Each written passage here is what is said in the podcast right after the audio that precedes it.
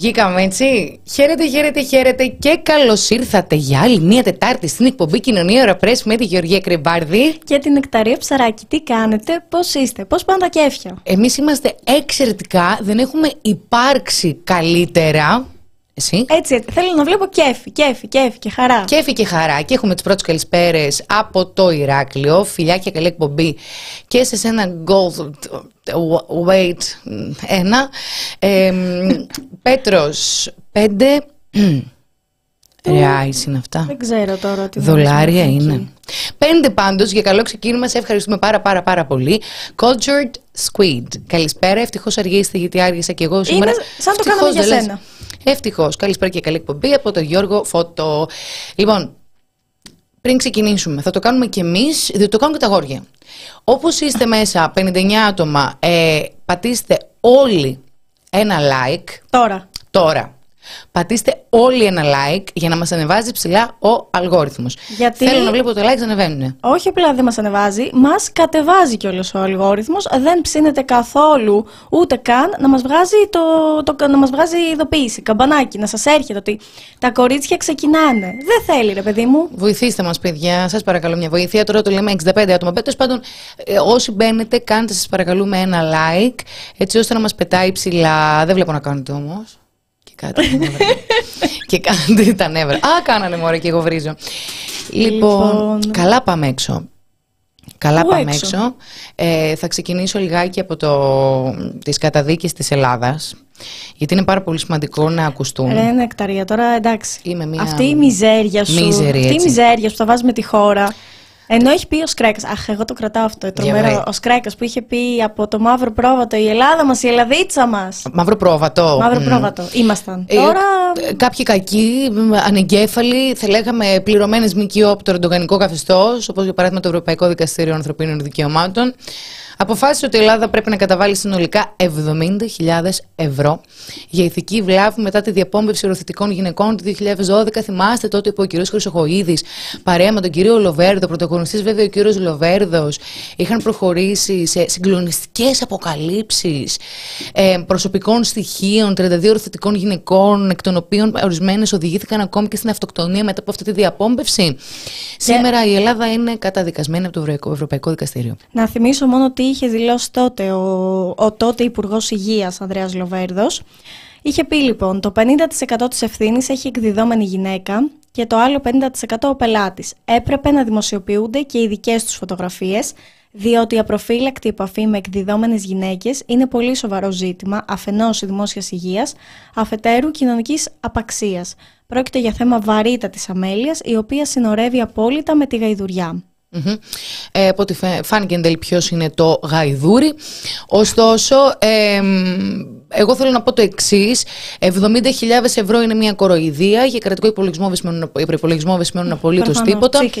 Δεν θεωρώ λοιπόν ότι είναι πάρα πολύ σημαντική απόφαση μαζί με σωρία άλλων που είναι στον τουλάπι. Ωστόσο, σε καμία περίπτωση δεν ε, έχει αποκατασταθεί η δικαιοσύνη γι' αυτό ακριβώς που συνέβη. Καλά, το ζήτημα με τις αποζημιώσεις είναι ένα άλλο ζήτημα. Σε καμία περίπτωση δηλαδή αυτό το ποσό δεν δεν καλύπτει ούτε καν πλησιάζει μια κάποια δικαιοσύνη για τα θύματα, τις οικογένειές τους μετά. Ναι, έτσι κι αλλιώς δεν υποφελούνται κάπως οι οικογένειες και τα θύματα από αυτή την ε, καταδίκη. Ε, ούτε τον άνθρωπό τους φέρνουν πίσω, ούτε με κάποιο τρόπο αισθάνονται ότι έχει αποδοθεί δικαιοσύνη 70 χιλιάρικα. Παρ' όλα αυτά είναι σημαντική απόφαση ναι, εννοείται. και, γιατί ξανακούστηκε. Και είναι ακόμα μία απόδειξη ότι τουλάχιστον μπορούμε σε, ευρωπαϊκό, σε κάποιο ευρωπαϊκό δικαστήριο, μπορούμε σε ένα επίπεδο πέρα από την ελληνική δικαιοσύνη να βρούμε το δίκιο μας. Και η δεύτερη πολύ σημαντική απόφαση που ήρθε την 3η 16 Γενάρη, εμείς δεν το συζητήσαμε μαζί, ε, η Ελλάδα καταδικάστηκε λοιπόν ξανά για το θανάσιμο τραυματισμό πρόσφυγα από πυροβολισμούς ανδρών του λιμενικού του 2014 ανοιχτά της Ψερίμου. Θυμίζουμε ότι, βασικά σύμφωνα με την απόφαση να πούμε και αυτό, ε, καλείται να πληρώσει η Ελλάδα 80.000 ευρώ στους τρεις πρόσφυγες, γιατί ήταν τρία τα θύματα. Ε, νομίζω ο νεκρός ήταν ένας, ένας πρέπει να ήταν ο νεκρός. Ε, τα ονόματα των ε, προσφύγων Εντουάλ, Χαντίμπ, Νουρεντίν Τέλο και Λάνα Τέλο, οι οποίοι προσέφηγαν εκείνοι στο Ευρωπαϊκό Δικαστήριο. Ε, αυτό που είπε το Ευρωπαϊκό Δικαστήριο είναι ότι οι ελληνικές αρχές δεν είχαν θεσπίσει σαφείς κανόνες για την ενδυνάμει θανάσιμη οπλοχρησία σε επιχειρήσεις του λιμενικού, με τους λιμενικούς να επικαλούνται ξεπερασμένους και ανεπαρκείς κανόνες εμπλοκής του 92 για τη ρήψη πυροβολισμών κατά τους σκάφους. Ε, Όπως είπε το δικαστήριο, το ελληνικό λιμενικό δεν είχε σχεδιαστεί και προετοιμαστεί παρκώ και ότι ήταν εξαιρετικά επικίνδυνη η ρήψη 13 πυροβολισμών κατά της μηχανής του σκάφους, ισοδυναμή με δυσανάλογη χρήση βίας και κίνδυνο για τις των επιβατών που θα έπρεπε να έχει προβλεφθεί από τους λιμενικούς. Επομένως 80.000 ευρώ από εκεί. Τώρα θα μου πείτε να τη μηδενίσουμε αυτή την απόφαση. Όχι, εμένα να σας πω την αλήθεια με προβληματίζει και η καθυστέρηση των διαδικασιών, δηλαδή βλέπουμε ότι έρχεται δικαίωση 10 και 11 χρόνια μετά το συμβάν ε, και μάλιστα και με, τη, πενιχρή. Με το φαρμακονήσι, πολύ χαρακτηριστική περίπτωση που ήρθε η δικαίωση και η απόφαση χρόνια μετά. Mm-hmm. 5 ευρώ. Λοιπόν. Αρχόντης Βαϊτσάκης, πριν τζίψει το τάλιρο πουλής και δεν απάντησες. Ξέρω ότι θα απαντήσετε. Τι είναι το black block; Το black block, το black block. Λοιπόν, εμείς θα σου πούμε γεια, θα σε ευχαριστήσουμε πάρα πολύ για τα χρήματα, όχι σαν τον πουλί. Βλέπεις, εμείς μιλάμε. Άρα βάλετε κι άλλοι να σας πούμε. Τώρα μας εκβίασες όμως, γιατί πρώτα, πρώτα μας πλήρωσες μετά ρώτησες. Ναι, εντάξει, μετά θα κάνουμε την πάπια εμείς. Ευχαριστούμε, κάνουμε την πάπια, προχωράμε το πρόγραμμά μας. Κρι, σας αγαπάμε αφού. Λες να είναι Θεσσαλονικιός. Χου; Α, για να λέει αφού. Αφού να το βάζει μετά, ναι. Λοιπόν, λέει Quicksilver, εμείς που κάνουμε like θα έχουμε κάτι ανταποδοτικά. Ε, Εμάς, βρε παιδιά. Δηλαδή, τι άλλο θέλετε, είμαστε μπροστά σας. Την εκτίμησή μου δεν τώρα. Ξέρω, δεν ξέρω, τι να πω. Αχαριστία παντού. Την αγάπη μου. Ε, λοιπόν, φτάνει, εντάξει. Αυτά ρε παιδί μου. Ξέρεις τι είναι. Καταρχάς, η αγάπη είναι ανεκτήμητη. Ε, λοιπόν, Σήμερα παρακολουθήσαμε μια εξαιρετική εκδήλωση η οποία έγινε στο Δικηγορικό Σύλλογο Αθηνών. Ήσουν εκεί, πες μας όλα τα σουσού. Θα στα πω. Αρχικά ε, διοργανώθηκε, να το πούμε, από ανεξάρτητες οργανώσεις, όπως το Βουλή Watch, το Ελληνικό Συμβούλιο για τους Πρόσφυγες, την υποστήριξη προσφύγων στο Αιγαίο, Χάιας Ελλάδος, ε, Ελληνική Ένωση για τα Δικαιώματα του Ανθρώπου, Reporters United και ολοκληρώθηκε τέλος πάντων πριν από κάνα τριωράκι. Ε, θα ξεκινήσω λιγάκι από το τέλος. Μου έκανε πάρα πολύ ωραία εντύπωση το, αυτό, ε, κάτι που σημείωσε η Έλλη Κρυώνα Σαράντη που είναι δικηγόρος Χάιας Ελλάδος ε, αρχικά η συνέντευξη τύπου είχε τίτλο «Η Ελλάδα σε θεσμική υποχώρηση». Ουσιαστικά μιλήσαμε για την ολίσθηση του κράτους δικαίου. Μου έκανε φοβερή εντύπωση λοιπόν αυτό γιατί το κράτησα. Ε, είπε, θα αναρωτιέστε τι δουλειά έχει το Βουλή Watch μαζί με προσφυγικές οργανώσεις κλπ. Αυτό που συνειδητοποίησαν λοιπόν είναι ότι έκαναν ένα πολύ μεγάλο λάθος. Εδώ και τόσα χρόνια που διολυσθένει το κράτος δικαίου και η δημοκρατία, νόμιζαν ότι ο καθένας βιώνει ας πούμε αυτές τις αυθαιρεσίες στον τομέα του. Δηλαδή ότι αυτές οι αυθαιρεσίες γίνονται στο προσφυγικό. Η λιμενική, ας πούμε, είναι ασίδωτη. Ε, και ταυτόχρονα όμως συνειδητοποίησαν ότι το ίδιο συμβαίνει και σε άλλες περιπτώσεις πλευρά της ελληνικής αστυνομίας εναντίον δημοσιογράφων. Νόμιζαν, ας πούμε, ότι οι απειλές, ε, πρόσεξε μη χάσεις τη δουλειά σου, πρόσεξε μη φυλακιστείς, ας πούμε κλπ. Είναι μια προσωπική επίθεση για το ζήτημα του προσφυγικού και μόνο. Έχουμε ακούσει το τι δεν έχουμε ακούσει για τις πανούργιες ΜΚΟ που πάνε και τα παίρνουν. Δηλαδή, έχουν, έχουν, όπως το είπε, έχει καταλήξει η λέξη ΜΚΟ να είναι ακτικό λέξο πλέον της αδιαφάνειας, της διαφθοράς, κομπίνα, μπίζνα και τέτοια. Ναι. Το ίδιο ε, βιώνουν με τη σειρά τους και οι δημοσιογράφοι. Αύριο είναι και η δίκη Reporters United και η Εφημερίδα των Συντακτών. Ήταν εκεί πέρα ο Χονδρόγενος, ο καλός ε, συνάδελφος, ο οποίος εξήγησε τέλος πάντων τη δική του εμπειρία. Ε, ξεκίνησε η διαδικασία με χαιρετισμό από τον πρόεδρο του Δουσουά, τον κύριο Βερβεσό και στη συνέχεια μίλησε ο κύριος ε, Λουκόπουλος ε, από το, ε, νομίζω το μικρό του είναι Στέφανος. Στέφανος, μπράβο. Ε, για να μην κάνω κάποιο λάθος. Ε, και μας εξήγησε πάνω κάτω για το τι ακριβώς κάνει το Βουλή Watch σχετικά με τα πόθεν έσχες, σχετικά με τα δώρα των βουλευτών, αλλά και τις σχέσεις συμφερόντων. Στη συνέχεια μίλησε η, νομίζω... Που κάνουν πολύ σημαντική δουλειά. Πάρα δηλαδή, πολύ. Επειδή τα παρακολουθούμε και εσείς παιδιά να τα παρακολουθείτε. Σας προτρέπω να το κάνετε. Τα, τα ψάχνουν πολύ ωραία, τα μελετάνε πολύ ωραία, τα γράφουν πολύ ωραία ώστε να είναι κατανοητά. Και, και με στάδι, δηλαδή δεν δε χαώνεσαι κάπου σε, να ψάχνεις στοιχεία κλπ. Στα έχουν πα, πα, πα, πα, ένα, ναι. δύο, τρία. Βέβαια, μίλησε για πάρα πολλές παραλήψεις. Α πούμε, δίνουν το ελεύθερο στους βουλευτές να μην δηλώνουν πως άνω των 30.000 30 ευρώ, αν είναι μετρητά, εάν για τα ακίνητα άνω των 40.000 ευρώ. Δηλαδή, είπε ότι υπάρχουν πάρα πολλά λάθη στο ποθενέσχε, στον τρόπο με τον οποίο μετριέται και δημοσιεύεται. Επίσης, υπάρχουν. Γενικά. Ναι. Υπάρχουν πάρα πολλές αρχές οι οποίες. Ε, ουσιαστικά σχετικά με τα δώρα των ε, βουλευτών, οι οποίες ουσιαστικά ελέγχουν αυτή τη διαδικασία και είναι υποχρεωμένες να δημοσιεύουν τα πορίσματά τους. Λοιπόν, μέχρι και σήμερα δεν τα δημοσιεύουν. Δηλαδή, το τι μπαινοβγαίνει στις τσέπες των βουλευτών, εμείς δεν μπορούμε να έχουμε καθαρή εικόνα. Άρα πρακτικά δεν μπορούμε να γνωρίζουμε το πόθεν έσχες τους. Μπράβο. Ε, στη συνέχεια ε, μίλησε ο κύριος ε, Χονδρόγενος, ο καλός συνάδελφος, ο οποίος μίλησε για την προσωπική του ιστορία και το, πώς ξεκίνησε ας πούμε από ένα ερευνητικό ρεπορτάζ και κατέληξε να κάθεται στο ειδόλιο του κατηγορουμένου. Αύριο, ε, κατόπιν μήνυσης του κυρίου Δημητριάδη, ομολόγησε ότι όταν έβγαζαν το σκάνδαλο των υποκλοπών, του τον είχαν προειδοποιήσει πηγές του λέγοντάς του ότι μην αναφέρεις ονομαστικά αυτό το όνομα, θα σε πάει δικαστικά μέχρι να σβήσει ο ήλιος ζητώντας εκατομμύρια. Να θυμίσουμε ότι είναι ο ανεψιό του Πρωθυπουργού και ήταν το, το πρώτο κεφάλι τέλος πάντων στο γραφείο του. Mm-hmm. Ήταν και υπεύθυνος ε, σχετικά με την ΕΕΠ, από, από τα δικά του χέρια περνούσαν όλα.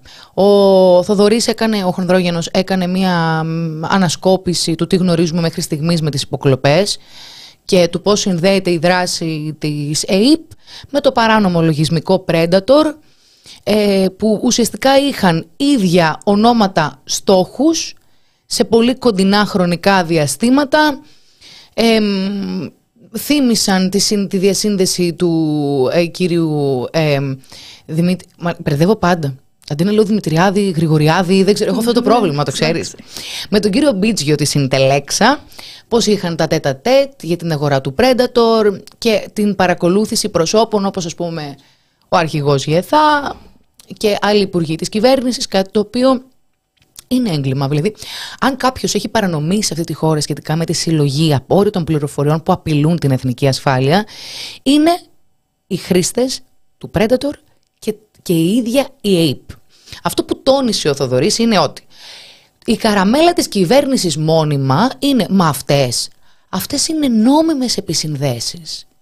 Είναι νόμιμη επισύνδεση το να παρακολουθείς ένα δημοσιογράφο που αναλύει σκάνδαλα τραπεζών, αναφέρομαι στον κύριο Κουκάκη, για λόγους εθνικής ασφάλειας και να απαντήσει επιτέλους η κυβέρνηση αν, αν παρακολουθείς τον αρχηγό ΓΕΘΑ συντρέχει λόγος εθνικής ασφάλειας και αν ναι, ποιος είναι αυτός; Τον κύριο Χατζηδάκη, τον Ανδρουλάκη και σε σχέση με το, το δημοσιογραφικό κομμάτι ε, να πάμε λίγο και στην υπόθεση του Σταύρου Μαλιχούδη που πολύ λίγο αναφέρεται αυτό το παιδί, εξαιρετικός δημοσιογράφος ναι. ο οποίος ε, ουσιαστικά ερευνούσε ένα θέμα για ένα εννιάχρονο, νομίζω δεν, δεν θυμάμαι, για ένα προσφυγόπουλο και μια ζωγραφιά που είχε κάνει και, και, και, και βρέθηκε να παρακολουθείτε. Mm-hmm. Συντρέχει λόγος ασφάλειας. Λόγω εθνικής ασφάλειας. Ε, Όμως να πούμε και την άλλη πλευρά του νομίσματος, ο κύριος Χατζηδάκης, ο κύριος Φλόρο και άλλα θύματα Predator και της ΑΕΠ ταυτόχρονα δεν βγήκαν να κάνουν την παραμικρή δήλωση. Η σιωπή τους, ε, η αλήθεια είναι ότι δημιουργεί διάφορα ερωτήματα ε, αρκετοί έχουν μιλήσει για εκβιασμό. Το δικό μας ε, ρεπορτάζ δεν έχει φτάσει ως εκεί για να μπορέσουμε να οικειοποιηθούμε αυτόν τον ισχυρισμό, ωστόσο μοιάζει λογικός. Ένας από όσους παρακολουθείτε και δεν κάνει ουδέν σχόλιο, ουδέν σχόλιο. Είναι ύποπτο. Είναι, θα λέγαμε. Βλέπεις τώρα. Ε, δεν μπορώ και να μιλήσω γιατί είσαι στη γωνία. Έτσι, έχουν φτιάξει τη μηνυτήρα να φωνάζει. Ναι, Πες ρε το. παιδί μου, κοίταξε, ξέρεις τι, είναι δύο τα τεινά. Ή είναι ύποπτο για αρκετούς λόγους, ή είναι χαζός ο άλλος. Άρα διαλέγεις. Ή θα σε πούμε χαζό, ή θα πούμε ότι κάτι κρύβεις. Χαζός δεν είναι. Είναι το μόνο βέβαιο. Στη συνέχεια μίλησε η Έλλη Κρυονά, η οποία δραστηριοποιούταν για τουλάχιστον νομίζω έξι χρόνια στη Λέσβο, ε, ως ε, δικηγόρος ε, σε, μ, στη, σε ΜΚΟ, ε, βοηθώντας ουσιαστικά πρόσφυγες. Μίλησε για τις παράνομες επαναπροωθήσεις, μίλησε για τον όρο pushbacks και μίλησε για το πώς θεωρεί η ίδια ότι είναι και έχει απόλυτο δίκιο. Πολύ λάθος το όνομα pushback γιατί σε καμία περίπτωση δεν μαρτυρά τη βιαιότητα με την οποία γίνεται η λεγόμενη επαναπροώθηση. Η κυβέρνηση το λέει αναχέτηση, το λέει push forward. Η πραγματικότητα είναι ότι κανείς δεν ζητάει ε, ευγενικά στους πρόσφυγες να απομακρυνθούν. Είτε τους απαγάγουν από στεριά, γιατί η αναχέτηση, όπως το λέει η κυβέρνηση, είναι να έρχονται και να τους σταματήσουν με κάποιο τρόπο. Δεν ξέρω, ladies and gentlemen, go back, ας πούμε. Ε, η άλλη λύση είναι, λέμε τώρα, ας πούμε, να τους κλέψουν τη μηχανή, να τους κλέψουν τα, τη, ενώ της βάρκας, τα προσωπικά τους αντικείμενα, ε, να τους χτυπήσουν μέχρι το κόκαλο και συνέχεια να τους βάλουν σε τετράγωνα life rafts με βάρκα την ελπίδα, γιατί πλέον βάρ- βάρκα δεν τους έχουν αφήσει. Μπας και τους βρει το τουρκικό λιμενικό. Όλα αυτά σε τουρκικά ύδατα. Αυτό το λέω γιατί μου αρέσει πάρα πολύ που μιλάμε για τουρκικές παραβιάσεις στα δελτία των 8.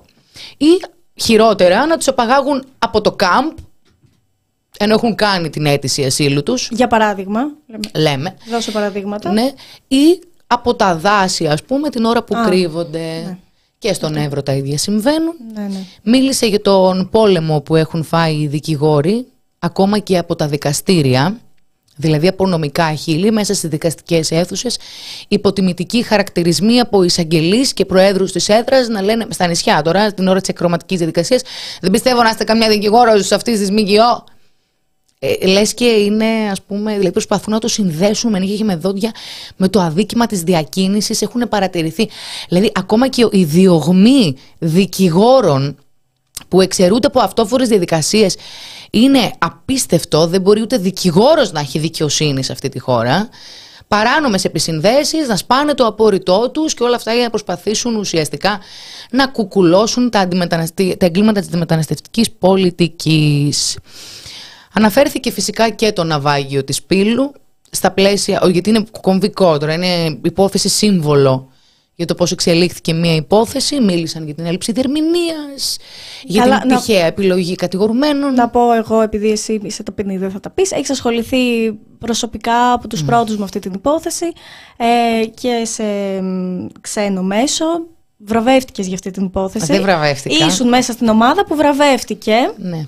μαζί με άλλους ε, δημοσιογράφους, πολύ καλούς συναδέλφους. Είχατε πάει στην Καλαμάτα. Να το πούμε και αυτό, γιατί εσύ μόνος δεν τα λες σε ταπεινή. Τέλος πάντων, το κορίτσι μου έχει βραβευτεί. Τώρα θα σου πάτες και παλαμάκι. Δεν έχω βραβευτεί εγώ, ρε παιδιά. Ήταν μια ομαδική δουλειά, τέλος πάντων. Ε, μαζί Χωρίς με μαμά μου, τον άλλους. μπαμπά μου κλπ. Ε, μαζί με άλλους. Ναι. Περίμενε για τους άλλους να τα πούνε οι άλλοι. Εγώ να μην πω για το δικό μου το κορίτσι. Εντάξει, ευχαριστώ. ε, blushing. Ε, Τέλος πάντων, παιδιά, μ, το υπόθεση του ναυαγιού του Σπύλου θα πάει μάλλον σε κροματική διαδικασία σε κανένα εξάμηνο, εφτάμηνο, δεν γνωρίζω. Ε, Πάντως, όση ώρα εμείς εδώ πέρα συζητάμε για τα εγκλήματα του λιμενικού σώματος σαπίζουν αθώοι άνθρωποι στη φυλακή.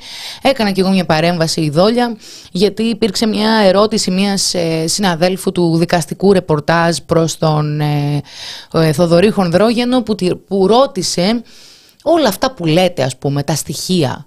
Σας έχει καλέσει κάποιος ε, εισαγγελέας ή αδειλήνη ας πούμε μετέφερε την δικογραφία στον εισαγγελέα του Αρίου Πάγου. Η υπόθεση είναι προς διερεύνηση. Έχετε εσείς ενημερώσει τον κύριο Κουκάκη, άσχετα που η ΑΔΑΕ κατηγορείται ότι εκείνη ενημέρωσε τον Κουκάκη, έχει βγει Κουκάκης και λέει ρε παιδιά, με ένα χοντρό για να το πει. δηλαδή, ε, βγαίνει η ΑΔΑΕ και λέει ρε παιδιά, δεν είπα τίποτα. Αλλά η Βλάχου, εκεί, στο σφυρί, εκεί. Μπράβο. Δεν σταματούσε να υπογράφει. Λοιπόν, ε, Ναι, και πες, γιατί έκανες την. Παιδιά, παρένθεση, επειδή είναι νεκταρία, ήμασταν ε, συμφοιτήτριες, αν δεν το ξέρετε. Έκανε πάντα παρεμβάσεις. Τελείωνε ήμουνα. το μάθημα, σηκωνόταν όρθιο, όχι να ρωτήσει κάτι. Είχε μια ένσταση. ε, μια υπερβάλλεις τώρα, όχι παρατήρηση. κάθε φορά. Νεκταρία Στο μου. πρώτο έτος που πήγαινα. Στο δεύτερο, τρίτο, τέταρτο δεν ξυπνούσα. Όποτε πη, στα απογευματινά, όποτε σε έβλεπα απογευματινά, πάντως, είχες μπράβο, μια μπράβο. ένσταση. Ναι, είχες ναι, μια ναι, παρατήρηση ναι. την είχε. Έτσι και σήμερα Ναι, σηκώθηκε ναι, ναι. πάνω. Ε, Πες όμως, πραγματικά έχει ενδιαφέρον γιατί και εσένα σε έχουν καλέσει από την εισαγγελία. Θα σου για... πω, επειδή ρώτησαν τέλος πάντων τον Χονδρόγενο αν τον έχουν καλέσει από την εισαγγελία, έχει πάρα πολύ μεγάλη σημασία να πούμε τι γίνεται όταν σε καλούν από την εισαγγελία. Γιατί όταν μια υπόθεση πάει προς συγκάλυψη, νομίζω είναι μια εξαιρετική και μοναδική εμπειρία να είσαι δημοσιογράφος μπροστά σε μια εισαγγελέα που το μόνο που την ενδιαφέρει είναι να στείλει γρήγορα γρήγορα μια υπόθεση στο αρχείο. Να δεις που ακριβώς επικεντρώνεται.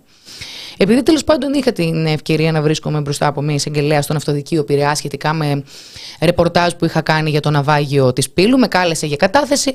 Εκεί πέρα, παιδιά, δεν ήταν οι ερωτήσεις όσον αφορά το ρεπορτάζ, τα στοιχεία, πώς πώς ξεκινήσαμε από τις ενδείξεις για να καταλήξουμε στις αποδείξεις ενοχής του ελληνικού λιμενικού. Αλλά αντιθέτως, εκεί που εστίασε η ίδια η εισαγγελέα είναι να μας ρωτά επίμονα, διότι πήγαμε μαζί με τον Κωνσταντινοπούλιο ως εκδότη μου, να μας ρωτά επίμονα ποιοι ήταν οι τρεις πρόσφυγες που μίλησαν. Εμένα μου έκανε εξαιρετική εντύπωση αυτή η ερώτηση. Τότε διότι όταν είσαι εισαγγελέας, αν εγώ έχω καταφέρει να μιλήσω με τρία άτομα, εσύ μπορείς να μιλήσεις με 103 άτομα, να τους ανακρίνεις μερόνυχτα. Να τους πάρεις όλους, μη σου πω ότι είναι και πολύ πιο εύκολο να τους προσεγγίσεις σε σχέση με εμένα. Να τους πάρεις όλους και τους 102 επιζώντες και να τους ανακρίνεις μερόνυχτα. Και αυτοί οι άνθρωποι, πιστέψτε με, είναι άνθρωποι οι οποίοι στην αρχή μου το θεωρούσαμε τεράστια δημοσιογραφική επιτυχία να έχουμε ένα ναυαγό της πύλου. Είναι άνθρωποι που τα λένε όπου δουν ανοιχτά μικρόφωνα. Είναι ένα fact αυτό. Ξεκίνησαν 45 επιζώντες του, ναυα... του ναυαγιού της πύλου, μήνυση προς το ελληνικό λιμενικό και στο ελληνικό κράτος. Είναι άνθρωποι οι οποίοι θέλουν δικαιοσύνη, είναι έτοιμοι να πούνε αλήθειες και φέρνεις δημοσιογράφο να στα πει. Το θέμα είναι ποιος τους ακούει. Μπράβο. Γιατί φέρνεις λοιπόν δημοσιογράφο να στα πει; Και μάλιστα θα είμαι καμιά πιο πονηρεμένη από εμένα θα έλεγε ότι σε περίπτωση που έδινε εγώ τα ονόματα που επικαλέστηκα την ηθική και την ιδεντολογία μου φυσικά και δεν το έκανα ε, οι προηγούμενοι πρόσφυγες οι οποίοι μίλησαν μερικές μέρες νωρίτερα στον Αλέξη Τσίπρα και στον Κρήτον Αρσένη απειλήθηκαν από αστυνομικούς σύμφωνα με προσωπική τους καταγγελία. Εκείνη λοιπόν μου είπε κάτι διάφορο εκεί πέρα ότι δεν τους φωνάζω εγώ γιατί είναι πολύ μεγάλες οι γραφειοκρατίες και αφού μπορώ να το μάθω κατευθείαν από σένα γιατί να παίρνω αυτούς. Ναι, κάτι okay, τέτοια, ας πούμε. Okay. Λες και είναι, ας πούμε. Κοροϊδευόμαστε μεταξύ Λες και είναι συναδέλφισσα, ας πούμε, η οποία θέλει μια πηγή. Και είναι εισαγγελέας, μπορεί να φέρει όποιον θέλει. Ε, Επομένως 0 από 0-0 και στα πρακτικά της κατάθεσής μας γράφτηκε καμία, τίποτα από τη συζήτηση. Αντιθέτως, γράφτηκε ότι δεν απαντώ, διότι επικαλούμε την ηθική και τη δεοντολογία μου. Αυτό είπα. τι άλλο έγινε; Τι άλλο έγινε; Υπήρξε μια ενημέρωση από κάποιο, ένα από τους δικηγόρους των οργανώσεων που είχαν λάβει το ναυάγιο της Πύλου. ήταν παρόντες ε, και διάφοροι πολιτικοί. Πήρε το μάτι με τον κύριο Βρούτση και τον ε, κύριο Φίλη. Αυτά. Θα γράψουμε σχετικά και επίσης το The Press Project το μετέδωσε live. Λοιπόν, να διαβάσουμε κανένα σχόλιο. Λοιπόν, κάτσε να πάω πάνω, πάνω, πάνω. Έχεις πάρα πολλά μπράβο και για το. Καλά. Για τη βράβευση. Παιδιά, δεν βραβεύτηκα εγώ. Βρε νεκταρία μου. Άκου βρε πουλάκι μου. Παιδιά, ήταν ένα λοιπόν, ντοκιμαντέρ. Παιδιά, περιμένετε λίγο. Ήταν ένα ντοκιμαντέρ. Γιατί, όχι, πες ήταν, ήταν μια συνεργασία της Guardian, ας πούμε, του... Σόλομο. ναι, Σόλομον, ενός γερμανικού ε, καναλιού Αρεντέ ε, και βραβεύτηκε αυτή η δουλειά με το βραβείο της Δάφνη Καρουάνα Καλίτσια. Εγώ απασχολήθηκα, ήταν και forensic, συγγνώμη. Εγώ απασχολήθηκα για το ντοκιμαντέρ που έβγαλε το γερμανικό μέσο.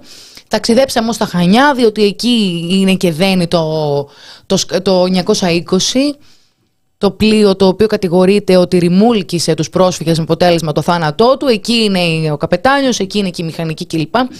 Και μου κλήθηκα να κάνω έρευνα σε αυτό. Ήταν εκεί και το Mayan Queen, το, το, το σκάφος τέλος πάντων, το πολυτελεία που μετέφερε τους πρόσφυγες εν τέλει στην ε, Καλαμάτα. Και Δούλεψε που λέτε αυτή η κοπέλα ως δημοσιογράφος σε αυτή τη δουλειά που βραβεύτηκε. Αυτό, λοιπόν, προχωράμε αυτό. Λοιπόν. Αλλά ήταν, εξαιρετική δουλειά των υπόλοιπων, ας πούμε. Όλων. Ναι, όλων. Και σου, λοιπόν, με την ταπεινότητά σου.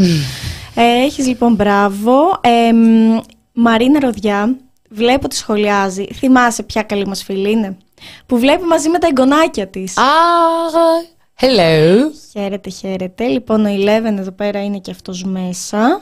Ε, για το πόθεν έσχες, λέει ο George Photos. Εντάξει, λογικά ήταν αρκετό να μάθουμε ότι ο Βαρουφάκης έχει τέσσερις μηχανές και ο Κλέονας έχει τέσσερα κίνητα. Ναι, ναι, αυτούς τους ξεψαχνίσαμε πολύ καλά. Και το δερμάτινο από πού το έχουν πάρει και πόσο κάνει και και και. Μητσοτέξι έχει 41. Λοιπόν, α, και έχουμε και ένα σχόλιο από την Κική, μάλλον. Εγώ και η Νεκταρία είναι η πρώτη φορά που σας βρίσκω live μετά από 13 συν χρόνια εξωτερικό. Χαίρομαι τόσο με την ύπαρξή σας και αυτή του TPP. Κρατάτε γερά και συνεχίστε με αυτό το τρομερό μεράκι. Ευχαριστούμε πάρα πάρα πάρα πολύ. Θα συνεχίσουμε. Ε, ε, να πω κάτι, να απαντήσω λίγο. Ε, ευχαριστούμε πάρα πολύ, Κική. Είσαι πολύ γλυκιά. Ε, να απαντήσω λιγάκι στη Μαρίνα που ρωτάει τους μαφιού που παρακολουθούν. Ναι, γίνονται επισυνδέσεις όσον αφορά το οργανωμένο έγκλημα. Παρ' όλα αυτά, το οργανωμένο έγκλημα στην τηλεόραση, μου επιτρέπει. Δεν μπορώ. Θα σκάσω. Το οργανωμένο έγκλημα στην τηλεόραση, αν με ρωτάτε εμένα, καλύπτεται λάθος. Θα μου πεις, μπορώ να το καλύψω σωστά; Όχι γιατί κινδυνεύεις. Επομένως, καλύτερα να μην το καλύψεις καθόλου. Είμαι αυτής της άποψης. Διότι, ε, σαν facts, σαν ειδήσεις, μπορείς να το καλύψεις. Δηλαδή, είχα αυτή τη συζήτηση πάρα πολύ πρόσφατα και μια αγαπημένη συνάδελφο η άποψή μου είναι ότι όταν ε, ασχολείσαι με την Greek Mafia, αν δεν, είσαι, αν δεν αποκαλύψεις ουσιαστικά πώς συνδέονται το κύκλωμα, το οργανωμένο έγκλημα από το Υπουργείο μέχρι τους υψηλούς εξωματούχους της ελληνικής αστυνομίας μέχρι ε, τους μαφιόζους, νονούς συνύχτας και πάει λέγοντας, δεν έχει κανένα νόημα να συζητάμε τίποτα ζαμπόν με τον άλλο ζαμπόν και αυτά είναι σταρό του κυτρινισμού. Όχι, είναι κυτρινισμός. Ναι. Λίγο να καταλάβουμε τι είναι δημοσιογραφία σύμφωνα με τον κώδικα. Λίγο... Μπράβο.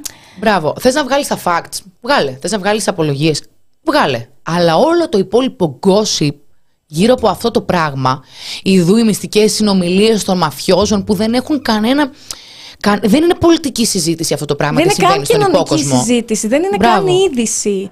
Επίσης, αυτό που λέμε υπόκοσμος, επειδή κλήθηκα κάποια στιγμή να ασχοληθώ με ένα συγκεκριμένο θέμα που είχε σχέση με υπόκοσμο, μαφίες κλπ. Αν θες να πιάσεις το θέμα, να έχεις τα κότσια και να το πιάσεις. Αλλά να το πιάσεις κανονικά. Να μιλήσεις για τους αστυνομικούς που εμπλέκονται, να μιλήσεις για το πότε ήρθαν αυτά τα όπλα στη χώρα, ποιος έχει αυτά τα, τα όπλα και τι γίνεται με τις μαφίες. Με όποια εμπλοκή μπορεί αυτό να έχει με άλλους χώρους και με άλλους κλάδους. Να μην μου λες αν αυτός λέγεται ζαμπόν ή αν λέγεται κασέρι ή αν λέγεται ντομάτα. Ναι, ναι, ναι. Γιατί και πραγματικά εγώ δεν είμαι καθόλου αρνητική ως προς το να ενημερώνεται ο κόσμος για τις εξελίξεις του αστυνομικού ρεπορτάζ. Αλλά εξέλιξη του αστυνομικού ρεπορτάζ δεν είναι το ενδομαφιόζικο γκόσυπ, ας πούμε, που καταλαβαίνω ρε παιδί μου ότι πουλάει και ο κόσμος διψάει, του αρέσει πολύ περισσότερο. Πρόσφατα το άκουσα αυτό. Ε, αντί να ασχοληθείς με αυτά τα ωραία, κάθισε και μας λες για 750 ανθρώπους που πήγαν από εδώ γύρισαν ένα πλοίο σιγά. Έτσι σκέφτεται. Και επειδή καταλαβαίνω ότι είναι μαγαζιά, δεν είναι ανεξάρτητα μέσα ενημέρωσης, είναι εξαρτημένα μέσα ενημέρωσης από επιχειρηματίες και πολιτικούς. Αντιλαμβάνομαι ότι έτσι βγαίνει το ψωμί. Δηλαδή, ο κόσμος θέλει αίμα, του δίνεις αίμα. Ε, βέβαια, υπάρχει και ένα τεράστιο ενδεχόμενο να τον εκπαίδευσες να θέλει πάντα περισσότερο αίμα. Τον έχεις εκπαιδεύσει, γιατί το είχαμε συζητήσει σε μία ανασκόπηση. Λέμε, ρε παιδί μου, ότι αυτό το να πεις για το ζαμπό, να πεις για το μαλλί της Πισπυρίγκου αν είναι βαμμένο ή όχι, πουλάει. Ναι, ναι, ναι. Και έρχομαι εγώ να σου πω. Δηλαδή θεωρείς ότι ο κόσμος δεν ενδιαφέρεται ή δεν θα πουλούσε άμα πραγματικά του εξηγούσες πώς του κλέβουν την τσέπη οι ολιγάρχες; Νομίζω, δεν ξέρω. το gossip είναι το κουτσομπολιό. Ναι. Ήδη ρώτησαν. Ε, δεν ξέρω. Λοιπόν. Θα, δεν νομίζω να σχολιόταν. Αν δεν το δει. Δηλαδή, το θέμα είναι πώς το, το πουλάς. Ναι, αυτό πρέπει να γίνει συντονισμένα. Προφανώς. Τώρα είναι το ουτοπικό τελείως αυτό που λέω. Να μπει πρώτος στην ατζέντα η ακρίβεια, ας πούμε, από τα και συστημικά μέσα. Και με τον σωστό τρόπο. Ε, ναι. Με τον σωστό τρόπο. Ναι. Μιας και λέμε. Τι ήθελε. Όχι, όχι, όχι. Ε, θα άλλαζα θέμα, μόνο πες. Και εγώ θα άλλαζα θέμα. Α, πες. Πού θα πήγαινες εσύ; Στα τέμπη. Α. Όχι, εγώ θα πήγαινα σε κάτι να το συνδέσουμε. Μιας και λέμε για την ακρίβεια. Μα ρωτάνε την άλλη φορά, ρε συνήθεια τα διαβάζετε αυτά που λέτε. Δηλαδή, έχετε προετοιμάσει την εκπομπή, έχετε σημειώσει σενάριο. Και τώρα είμαστε σε φάση. Πού θα πήγαινε εσύ, Τέμπη, εσύ εκεί. Α, για πες. Λέμε, ρε παιδί, να συζητήσουμε κάποια θέματα τέλος πάντων. Ε, ναι, όχι, μιας και λέμε για την ακρίβεια. Για πες, fresh news. Έρευνα. Για Είμαι για ΣΕΒΕ. Στις 23 του μήνα τελειώνουν τα χρήματα. Τέλος ο μισθός. Πάπαλα. 23 του μήνα δηλαδή μένουμε χωρίς φράγκο. Χωρίς φράγκο τίποτα. Λοιπόν, και ε, όπως προκύπτει από την έρευνα, 30,7% των νοικοκυριών δήλωσε πως το εισόδημά του μειώθηκε. Πάνω από ένα στα δύο νοικοκυριά, δηλαδή 53,7%, εκτιμά ότι η κατάστασή του θα επιδεινωθεί το 2024. Mm-hmm. 6 στα 10 νοικοκυριά δηλώνουν ότι το μηνιαίο εισόδημά τους δεν επαρκεί για όλο το μήνα. Στο σύνολο των νοικοκυριών το μηνιαίο εισόδημα επαρκεί μεσοσταθμικά για 23 μέρες Ε, ενώ για τα νοικοκυριά των οποίων το εισόδημα τελειώνει πριν από το τέλος του μήνα, αυτό υπαρκεί μεσοσταθμικά για 19 μέρες. Δηλαδή κάπου εκεί, ε, δεκα, ανάμεσα σε 19 μέρες και 23, μ, έχεις δεν έχεις λεφτά. Λοιπόν, πάνω από ένα στα πέντε νοικοκυριά έχει ληξιπρόθεσμες οφειλές προς το δημόσιο και περίπου ένα στα δέκα ε, οφειλές προς τις τράπεζες. Ε, μπορείτε να το βρείτε, το έχουμε στο The Press Project, από εδώ το διαβάζω. Ε, να το βρείτε έτσι και αναλυτικά. Ε, και έχει και τι έχουμε περιορίσει. Το 49,6% περιόρισε τις δαπάνες για εξόδους, εστιατόρια, καφέ, σινεμά κλπ. Τώρα που θα μπαίνουν και φυλακή, άμα, άμα χρωστάνε, πουθενά θα πηγαίνουν. Πού να πας; Με το ποινικό κώδικα το καινούργιο. Άστα να πάνε. Να δείτε την ανασκόπηση. Να τη δείτε, ναι. 49% ξόδεψε λιγότερα για ταξίδια. 41,5% περιόρισε τις δαπάνες για ένδυση και υπόδηση. Πω. Αυξήσαμε όμως κάποιες δαπάνες. 73,6% αυξήσαμε τις δαπάνες για είδη διατροφής. Απίστευτο. Τρομερό. Ε, είναι 71,5% των, ε, των ερωτηθέντων αύξησε τις δαπάνες για λογαριασμούς σπιτιού. Απίστευτο, παιδιά, απίστευτο. Για θέρμανση, παιδιά, γίνεται... Δηλαδή ουσιαστικά ρίχνεις το, ρίχνεις το, το επίπεδο της ζωής σου για να, επειδή αυξάνονται οι βιωτικές σου δαπάνες. Δηλαδή δεν επιβιώσεις. ντύνεσαι, να το πούμε λίγο λιανά. Δεν ντύνεσαι, δεν αγοράζεις καινούργια παπούτσια, δεν φροντίζεις για την προσωπική σου αναψυχή, υγιεινή και ό,τι αυτό συνεπάγεται, για να μπορείς να μην κρυώνεις το χειμώνα. Αυτό ακριβώς Έτσι. είναι. Για να μπορείς να φας. Αυτό είναι. Κατά τα άλλα η κρίση είναι... Θέλω να πραγματικά αναρωτιέμαι εφόσον ο πληθωρισμός είναι εισαγόμενο φαινόμενο και τι να κάνουμε στο, ε, ε, δεν μπορούμε να βάλουμε αναχώματα στο, και να, ναι, ναι, ναι, ο πόλεμος της Ουκρανίας μας έχει λιανίσει και λοιπά και λοιπά. Πώς είναι στις άλλες χώρες δηλαδή αυτό που συμβαίνει; Και αναρωτιέμαι τι, ποιες θα είναι οι εξελίξεις τώρα; Τώρα που κόπηκαν τα λεφτά, γιατί το έχουμε πει αυτό δεκάδες φορές, ο Μητσοτάκης υποσχέθηκε ότι θα αυξήσει τον κατώτατο μισθό. Το έκανε. Όμως το λάδι έχει πει 25 ευρώ. Το βρεφικό γάλα 30. Και είναι πλασματικά τα νούμερα. Βέβαια, για- για κάποιο λόγο διαβάζουν έπεσε ο πληθωρισμός. Δεν έχουν δηλαδή σάλιο να φτύσουν, δεν έχουν σάλιο να το πούν στο διπλανό τους. Ότι έπεσε ο πληθωρισμό. δεν έχουν. Ωραία. Αλλά το πιστεύω, λέει μια χαρά πάει η οικονομία. Ζήν. Και είναι και Κατάλαβες. αυτό το. μ, ε, που σε, σε έχουν πείσει ότι παντού είναι παγκόσμιο πρόβλημα. Είναι γενικό, αλλά να, ο Μητσοτάκης σου δίνει και 5 Τι ευρώ. να κάνει πια αυτός ο Μητσοτάκης, πόσα να μας δώσει; Τέτοια πάνε και λένε στον παππού μου, το Σιριζέο, Mm. ο οποίος πηγαίνει σε ένα γαλάζιο καφενείο, φουλ νουδού. Πάει και κάθεται και ο φίλος του ο Σίμω εκεί, φουλ νουδού. Πελοποννήσι, ρε φίλε, είστε όρξ. Ναι, ναι, ναι. Έχετε ακόμα γαλάζια καφενεία. Ναι, φουλ γαλάζιο. όμως Και πάνε και του λένε τέτοια και μου το φαρμακώνουν το γλυκούλι μου. Αχ, μωρέ τον παππούκα σου. Είναι ο ίδιος δηλαδή μέσα στους γαλάζιους καρχαρίες. Μωρ, μπράβο. Και συνεχίζουμε για την εξεταστική των τεμπών. Κάποτε κλαίγανε, ας πούμε, όλοι μπροστά. Καινούριου κορδάδες, ηλιάγκε, μαύρο κλάμα. Και τώρα που είναι εξεταστική των τεμπών, ποιος χέστηκε. Εγώ ήμουν η ανέστητη τότε. Θα το λέω σε κάθε εκπομπή που θα μιλάμε για τα τέμπη αυτά. Όταν λέμε κρατήστε κανένα δάκρυ, και όταν θα έρθει η ώρα, εννοούμε τώρα. Τώρα που γίνεται εξεταστική των τεμπών και τι ακριβώς συμβαίνει. Η ατομική ευθύνη όπως πάντα επικρατεί, αλλά αυτή τη φορά δεν φταίει ο άσπρα μαλλιά σταθμάρχης 65 κλπ. Ποιος φταίει τώρα; Ο μηχανοδηγός φταίει που το 17 είχε νοσηλευτεί επειδή είχε περάσει ένα εγκεφαλικό και προσπαθούν να αμαυρώσουν τη μνήμη αυτού του ανθρώπου. Άκου τώρα. Προσπαθούν να διαπομπεύσουν έναν άνθρωπο ότι δήθεν ήταν ευθύνη των μηχανοδηγών που δεν επικοινώνησαν μεταξύ τους την ώρα που είχαν βρεθεί τυχαία σε, δι- σε, μια, σε μια συγκεκριμένη ράγα και οι δύο. Ε, και φυσικά, όπως ακούμε στην εξαστική των τυπών από την πρόεδρο της ΡΑΣ, τα λέγαμε και την προηγούμενη φορά, ε, η τηλεδιοίκηση, ρε παιδάκι μου, δεν είναι απαραίτητη. Δεν είναι αναγκαία. Αυτό ακούσαμε από την πρόεδρο της ΡΑΣ. Σήμερα ήταν ε, η κυρία Μαρία Καριστιανού, μητέρα θύματος και πρόεδρος του Συλλόγου των Οικογενειών. Η, η τύψα κατακεράβνωσε τον Καραμανλή, ζήτησε να κληθεί ο Γενιδούνιας, που ήταν ο πρόεδρος των μηχανοδηγών. Θυμάστε την κυρία Σαράφογλου, τη θυμάστε, την καλή συνάδελφο. Εσείς όλα αυτά, γιατί δεν τα λέγατε; Γιατί δεν τα λέγατε τότε, κύριε Τι Γενιδούνια. δεν τα λέγατε; Τότε ο κ. Γενιδούνης έλεγε Μα τα λέγαμε. Και εξώδικα στέλναμε και δελτία τύπου βγάζαμε.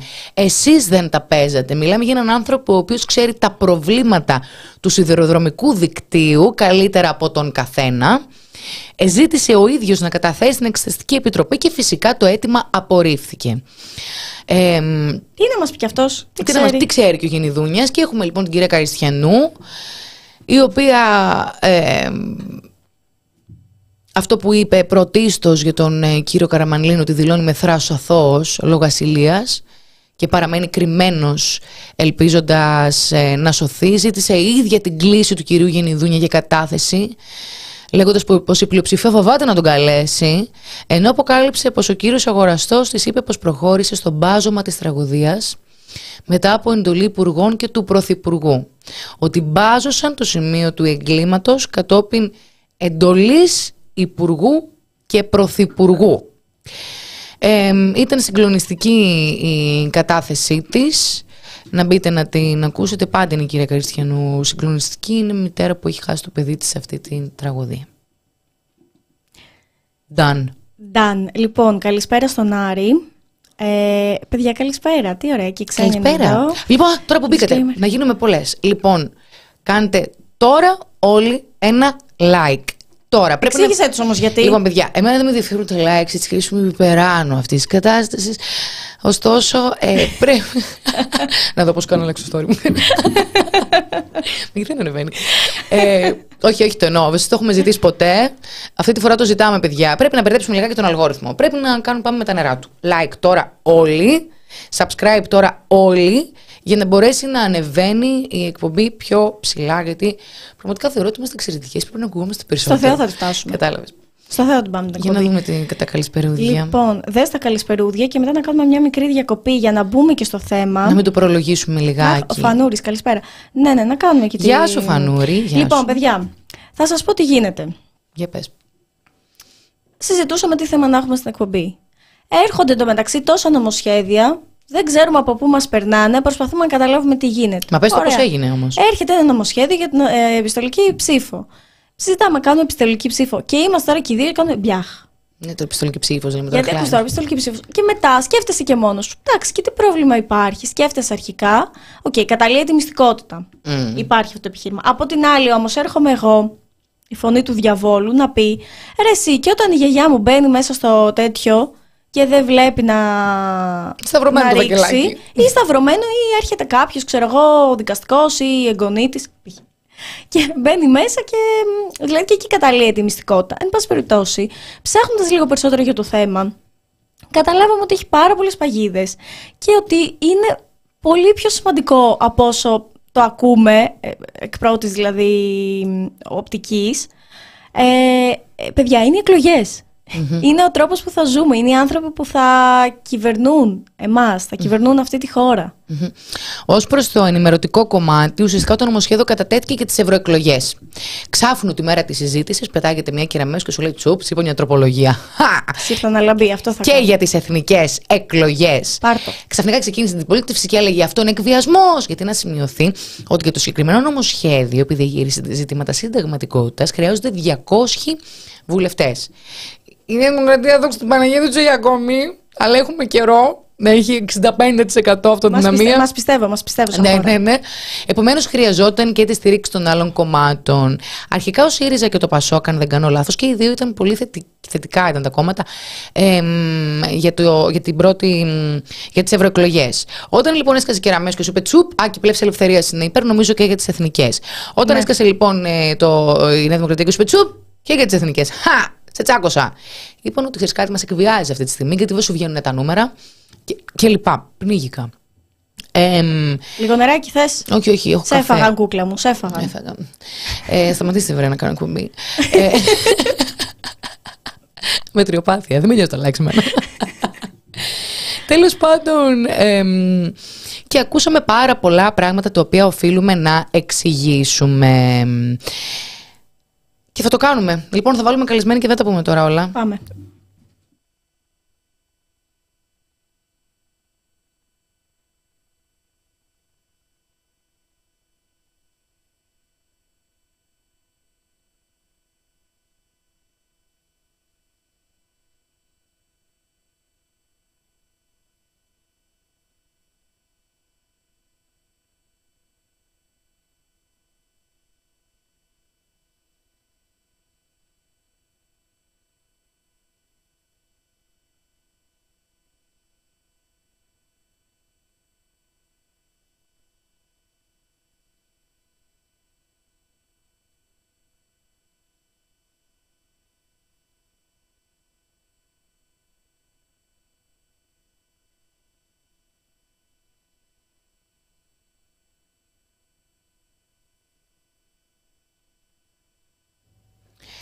Και έχουμε επιστρέψει και έχουμε μαζί την εκλεκτή καλεσμένη Δανάη Κολτσίδα που είναι νομικός και πολιτική επιστήμονας. Χαίρετε.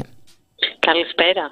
Χαίρετε, ευχαριστούμε πολύ που είστε μαζί μας να λύσουμε βασικές απορίες. Να μιλάμε και στον ελληνικό Δανάη. Ωραία, ωραία, μια χαρά. Άρα πολύ ωραία. Λοιπόν, Δανάη, ακούσαμε πάρα πολλά σχετικά με την επιστολική ψήφο. Τα κόμματα τα οποία τάσσονται υπέρ αναφέρουν για το αναφέρονται δικαίωμα των αποδήμων να ψηφίζουν και από την άλλη ακούμε ε, για ενστάσεις αντισυνταγματικότητας μόλις εμφανίζεται η τροπολογία που θέλει επιστολική ψήφο και στις εθνικές εκλογές. Θέλω να ξεκινήσω με ένα βασικό ερώτημα το οποίο το έθεσε και η κυρία Κεραμέως. Εγώ όμως θα το θέσω από την άλλη πλευρά. Συμφωνείς με το προβληματικό νομοσχέδιο το οποίο θα εξηγήσουμε αργότερα γιατί είναι προβληματικό για τις ευρωεκλογές, αλλά σε πειράζει για τις εθνικές. Προσπαθώ να καταλάβω το λόγο για τον οποίο τα κόμματα, δύο κόμματα της ε, αντιπολίτευσης, νομίζω μόνο ο ΣΥΡΙΖΑ και, η Νέα Δημοκρατία, ε, και, και το ΠΑΣΟΚ, είπαν ναι στις ευρωεκλογές και όχι στις εθνικές. Ποια η διαφορά; Πολύ καλά το λες. Να ξεκινήσουμε λοιπόν ξεκαθαρίζοντας επειδή φαντάζομαι ότι οι περισσότεροι μη ειδικοί ή μη άμεσα εμπλεκόμενοι δεν φαντάζομαι ότι περνάνε όλη τους τη μέρα παρακολουθώντας ειδικά το θέμα της επιστολικής ψήφου γιατί θεωρείται πολύ τεχνικό. Μπαναλαρία, ε, ενώ θα έπρεπε να είναι πρώτος στην ατζέντα. Ακριβώς. Είχαμε ένα νομοσχέδιο που προαναγγέλθηκε ρητά από την κυβέρνηση ότι θα αφορά μόνο τις ευρωεκλογές και τα δημοψηφίσματα και ως τέτοιο κατατέθηκε στη Βουλή τοποθετήθηκαν τα κόμματα, τα κόμματα της αντιπολίτευσης τα περισσότερα εναντίον εκτός από τα δύο μεγαλύτερα ΣΥΡΙΖΑ και ΠΑΣΟΚ που τοποθετήθηκαν καταρχήν θετικά και ήρθε μια εκπρόθεσμη τροπολογία ε, ενώ η εξαγγελθήσα πρόθεση ρητά ξαναλέω της κυβέρνησης ήταν ότι θα χρησιμοποιήσει τις ευρωεκλογές ως ε, μια δοκιμή, ένα τεστ να δει πώς λειτουργεί στην πράξη και στη συνέχεια να φέρει την ε, ε, επιστολική ψήφο ενδεχομένως και στις εθνικές εκλογές. Ήρθε μια εκπρόθεσμη τροπολογία από την κυρία Κεραμέο, που επεκτείνει ακριβώς την επιστολική ψήφο και στην περίπτωση των εθνικών εκλογών, μόνο όμως για τους Έλληνες του εξωτερικού αυτή τη φορά. Ε, πολύ καλά είπες ότι η, το προφανές επιχείρημα, θα έλεγα έτσι να το πω δανειζόμενοι τα μπασκετικά, ότι τα είχαν κλειδωμένοι οι στοιχηματικές. Ήταν σίγουρο σε όποιον παρακολουθούσε πώς έχει πορευτεί η κυβέρνηση μέχρι τώρα, ότι ακριβώς αυτό το επιχείρημα θα χρησιμοποιούσε ε, για να πιέσει την αντιπολίτευση να συνενέσει και στις εθνικές εκλογές ε, γιατί ακριβώς έχει ξεκινήσει από πάρα πολύ καιρό από την πρώτη στιγμή που ανέλαβε το καλοκαίρι του 2019 και αλλάζει λίγο, λίγο, λίγο, λίγο, λίγο ε, το εκλογικό σύστημα σε όλα τα επίπεδα με ιδιαίτερη έμφαση τους Έλληνες του εξωτερικού πάντα με το ίδιο επιχείρημα. Αφού συμφωνήσατε στο προηγούμενο γιατί δεν συμφωνείτε και σε ένα βήμα Τώρα στο ερώτημα γιατί είναι διαφορετικό. Ε, η προφανής απάντηση, βέβαια αυτό είναι δουλειά των, των δύο κομμάτων που στην αρχή συμφώνησαν και τώρα διαφωνούν να πούνε περισσότερα επ' αυτού. Ε, αυτό που εγώ θεωρώ προφανές είναι ότι εννοείται ότι όταν ε, μιλάμε για τις εθνικές εκλογές πια το έλα μωρέ δεν πειράζει, δεν είναι εύκολο να το πει κανείς γιατί οι εθνικές εκλογές καθορίζουν την κυβέρνηση. Γνώμη μου είναι ότι επίσης μέτρησε στα δύο κόμματα το ότι στις ευρωεκλογές ούτως ή άλλως οι Έλληνες του εξωτερικού ε, δεν θα συμμετείχαν όσο και να τους διευκολύνουμε διότι σκεφτείτε το εξής. Όσοι Έλληνες μεν ζουν στην Ευρώπη μπορούν έτσι καλώς να ψηφίσουν ε, στον τόπο που ζουν εδώ και πάρα πολλά χρόνια και έχουν δικαίωμα να ψηφίσουν και για τους, ευρω... για τους ευρωβουλευτές της χώρας όπου ζουν. Άρα εντάξει, σιγά τη διαφορά. Οι δε Έλληνες του εξωτερικού εκτός Ευρώπης, ειδικά για τις ευρωεκλογές, εκεί και αν δεν ενδιαφέρονται. Δηλαδή να ζεις στην Αυστραλία και να ψηφίσεις όχι για την κυβέρνηση της χώρας, που ας πούμε ότι για κάποιο λόγο πρακτικό ή συναισθηματικό μπορεί να σε νοιάζει, αλλά για τους ευρωβουλευτές που θα εκπροσωπήσουν την Ελλάδα. Νομίζω ότι αυτό υπολόγισα. Οπότε να έρθω λίγο στο βασικό ερώτημα. Για, γιατί κάποιος που δεν ζει στην Ελλάδα να αποφασίσει για εμένα που ζω στην Ελλάδα. Είναι ο πυρήνας της προβληματικής σε σχέση με την, με την ψήφο όσων δεν ζουν στη χώρα. Ε, το το οποίο κατά τη γνώμη μου κιόλας δεν καλύπτεται. Δηλαδή το επιχείρημα ότι στην εποχή της ε, ψηφιακής τεχνολογίας μαθαίνουμε σε πραγματικό χρόνο τα πάντα ε, δεν έχει να κάνει γιατί ακριβώς όπως είπες το θέμα δεν είναι αν έχω την πληροφορία, το θέμα είναι αν οι αποφάσεις τελικά που θα ληφθούν από τη, τους βουλευτές και την κυβέρνηση που θα εκλεγεί αν επηρεάζουν τη ζωή μου. Γι' αυτό και οι περισσότερες χώρες, ειδικά οι χώρες που έχουν πολύ κόσμο που ζει στο εξωτερικό, γιατί στην Ελλάδα όπως λέγεται συχνά έχουμε άλλη μια Ελλάδα εκτός συνόρων περίπου ε, για διάφορους λόγους και κοινωνικούς και νομικούς ε, προφανώς είναι εύλογο να μπαίνουν κάποιοι περιορισμοί και μάλιστα πλέον ε, τη δυνατότητα αυτή τη δίνει και το Σύνταγμά μας. Ε, ε, θέλω να κάνω μια μικρή παρένθεση για να εξηγήσουμε κάτι. Όταν αναφέρουμε τη λέξη απόδημος δεν, Έλληνες της Διασποράς δεν αναφερόμαστε στους brain drained Δηλαδή ανθρώπους που έχουν φύγει τα τελευταία δύο και τρία χρόνια από την Ελλάδα ενώ μεγάλωσαν, σπούδασαν, ας πούμε εδώ πέρα έχουν, έχουν ακόμη επαφές με τη χώρα. Ε, γι' αυτό και μίλησες πάρα πολύ σωστά με, για κριτήρια. Θα ήθελα να σε ρωτήσω, ποια κριτήρια πιστεύεις ότι θα ήταν αυτά σε σχέση με τα κριτήρια που βάζει η κυβέρνηση; Η κυβέρνηση τι λέει, μπάτε σκύλια λέστε και αλεστικά μη δίνετε. Η κυβέρνηση καταρχήν έχει αλλάξει ε, θέση αρκετές φορές και ως προς τα κριτήρια, δηλαδή ποιος θα έχει δικαίωμα να ψηφίσει και ως προς το πώς. Να ξεκαθαρίσουμε πρώτα απ' όλα κάτι που είναι κρίσιμο, γιατί είπες πολύ σωστά τη διαφορά ας πούμε των brain drainers ή γενικά ανθρώπων που έχουν φύγει κάποια λίγα χρόνια ή φεύγουν προσωρινά και ξαναγυρνάνε και ούτω καθεξής, σε σχέση με αυτό που λέμε συνήθως ομογενείς, απόδημοι κτλ. Στην Ελλάδα έχουμε ένα δεδομένο. Αν ο μπαμπάς σου ή η μαμά σου ή ο μπαμπάς του μπαμπάς σου, ο παππούς και ούτω καθεξής σε απεριόριστη γραμμή ε, στο βάθος των, των προγόνων. Ήταν Έλληνας, εφόσον το αποδείξεις δικαιούσε ανα πάσα στιγμή να πάρεις την ελληνική ηθαγένεια και άρα να ψηφίζεις.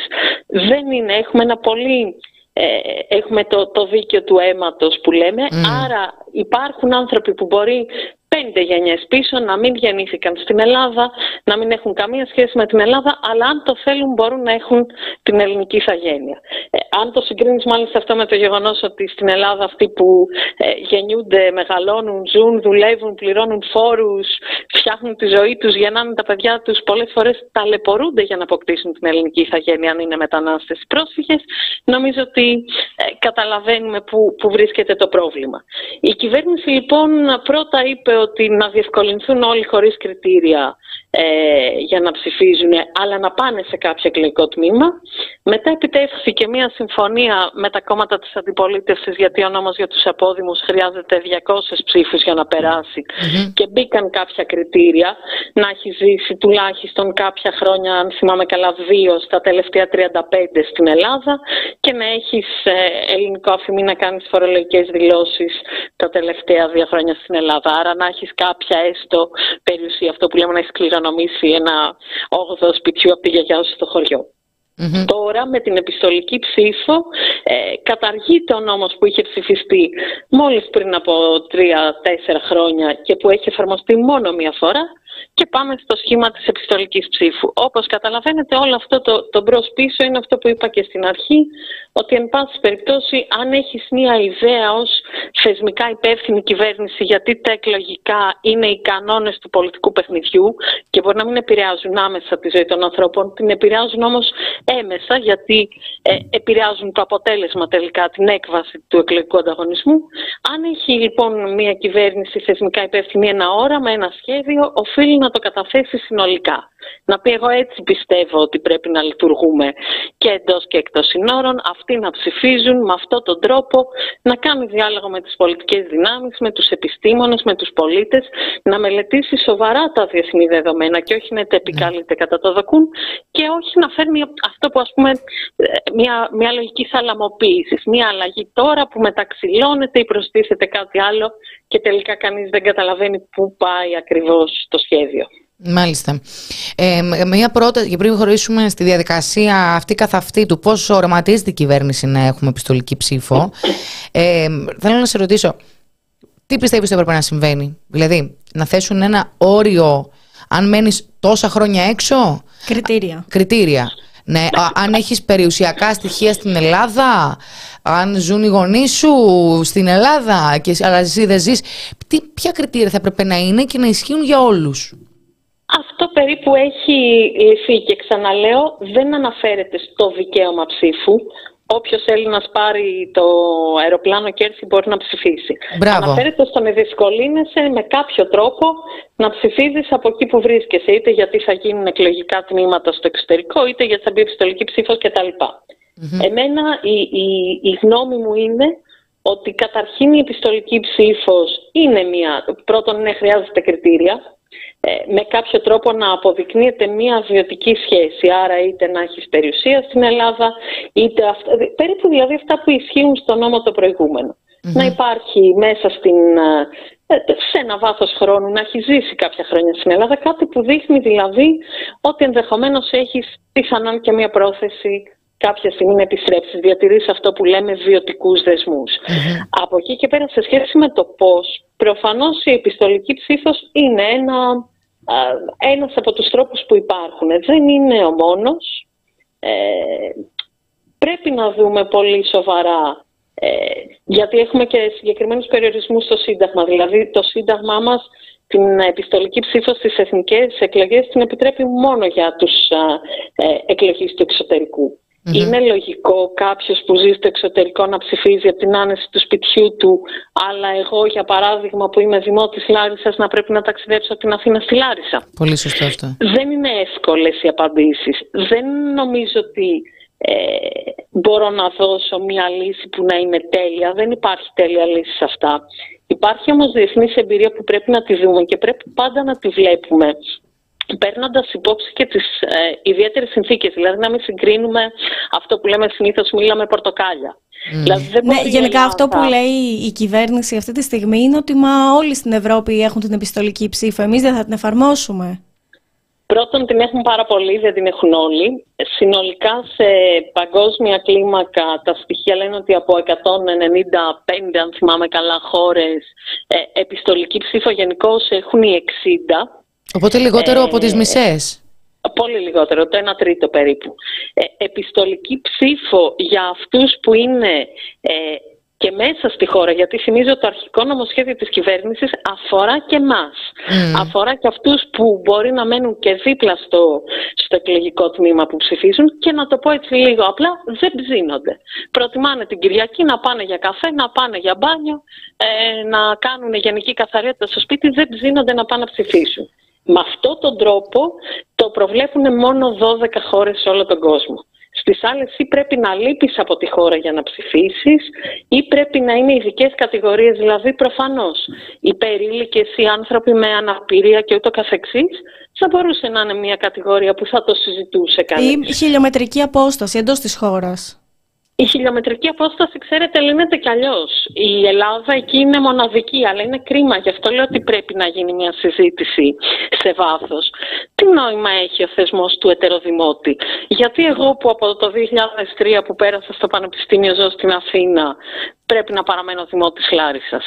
Θα έπρεπε η κατοικία, να, η δημοτικότητα μάλλον, άρα και το που ψηφίζουμε, να ακολουθεί την κατοικία. Στο 2024 που είμαστε έχουμε όλα τα τεχνολογικά μέσα, έχουμε 8.000 ε, πληροφοριακά συστήματα και βάσεις δεδομένων του δημοσίου κτλ. Και άρα είναι πολύ εύκολο να ξέρουν ποια είναι η μόνιμη κατοικία του καθενός μας, να ξέρει το κράτος και να έχουμε αυτόματα την αντίστοιχη δημοτικότητα. Δεν υπάρχει και το άλλο ερώτημα. Για ποιο λόγο ο, ο κάτοικος ε, Σίδνεϊ να ψηφίσει τον Καραμαλή στις αίρες. Δεν ξέρω, αυτό μου φαίνεται λίγο περίεργο εμένα, ας πούμε. γιατί; Να κάνω μία μικρή παρένθεση, γιατί υπάρχει μία ερώτηση σχετικά με αυτό που ανέφερες, Δανάη, με τις 12 χώρες και ρωτάει η φίλη Ακροάτρια Έλενα τι πολίτευμα έχουν αυτές οι 12 χώρες; Ε, οι περισσότερες είναι κοινοβουλευτικές δημοκρατίες ή κάποιες λιγότερες προεδρικές δημοκρατίες. Μάλιστα. Ωραία. Προχωράμε. Οπότε πάμε, νεκταρία. Ναι, να προχωρήσουμε θέλω λιγάκι στη διαδικασία με την οποία οραματίζεται η κυβέρνηση αυτό το νομοσχέδιο να εφαρμοστεί. Στην προσυνέντευξη που κάναμε μαζί, Δανάη, εσύ με ενημέρωσες, έμενα με το στόμα ανοιχτό.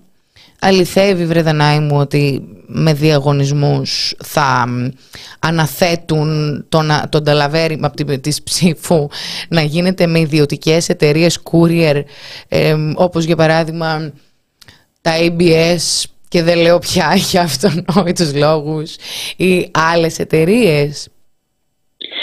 Κοίταξε να δεις. Ε, την πραγματικότητα έτσι κι αλλιώς η επιστολική ψήφος και αυτό είναι ένα από τα βασικά επιχειρήματα που έχουν όσοι είναι επιφυλακτικοί και είναι σοβαρό επιχείρημα είναι το πώς εξασφαλίζεται και η μυστικότητα αλλά κυρίως η αυτοπρόσωπη άσκηση. Το Σύνταγμά μας λέει ότι υποχρεούμαστε να ψηφίσουμε αυτοπροσώπως.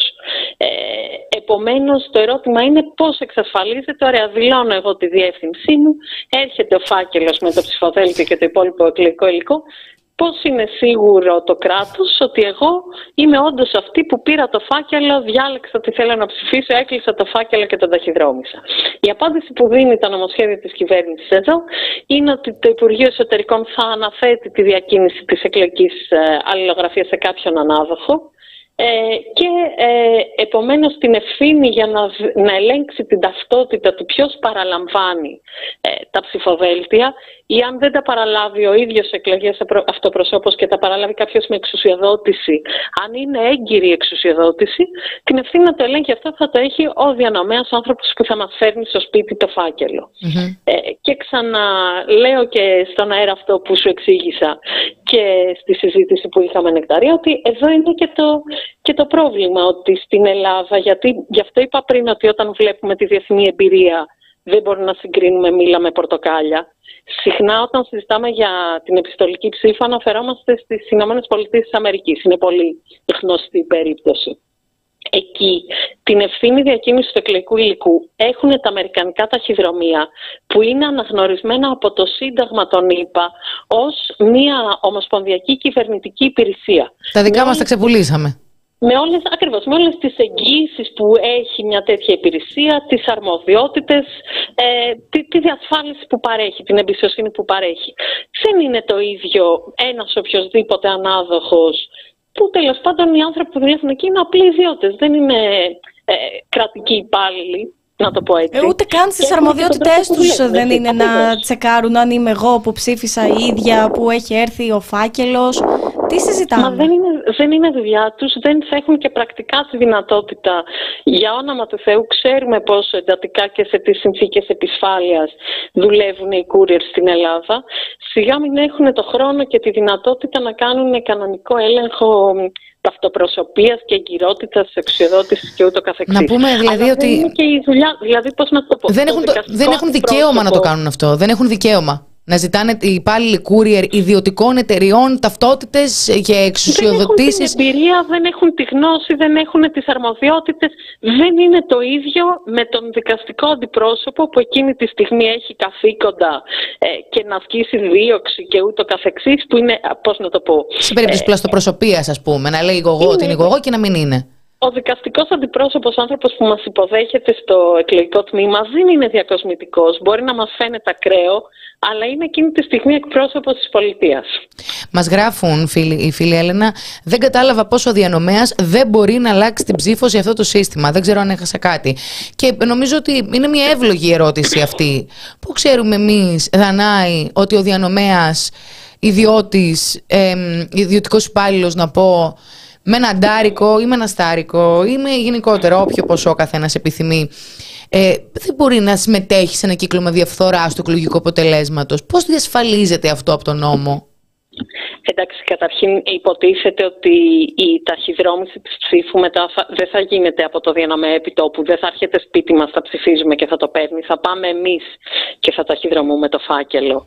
Ε, προφανώς σε μια ακραία περίπτωση ε, θα μπορούσε να συμβεί και αυτό να αλλάξει, δηλαδή αν ήθελε ε, κάποιος ε, ανάδοχος ταχυδρομικών υπηρεσιών, αυτός που θα αναλάβει να διακινήσει την αλληλογραφία, θα μπορούσε να κάνει και αυτό.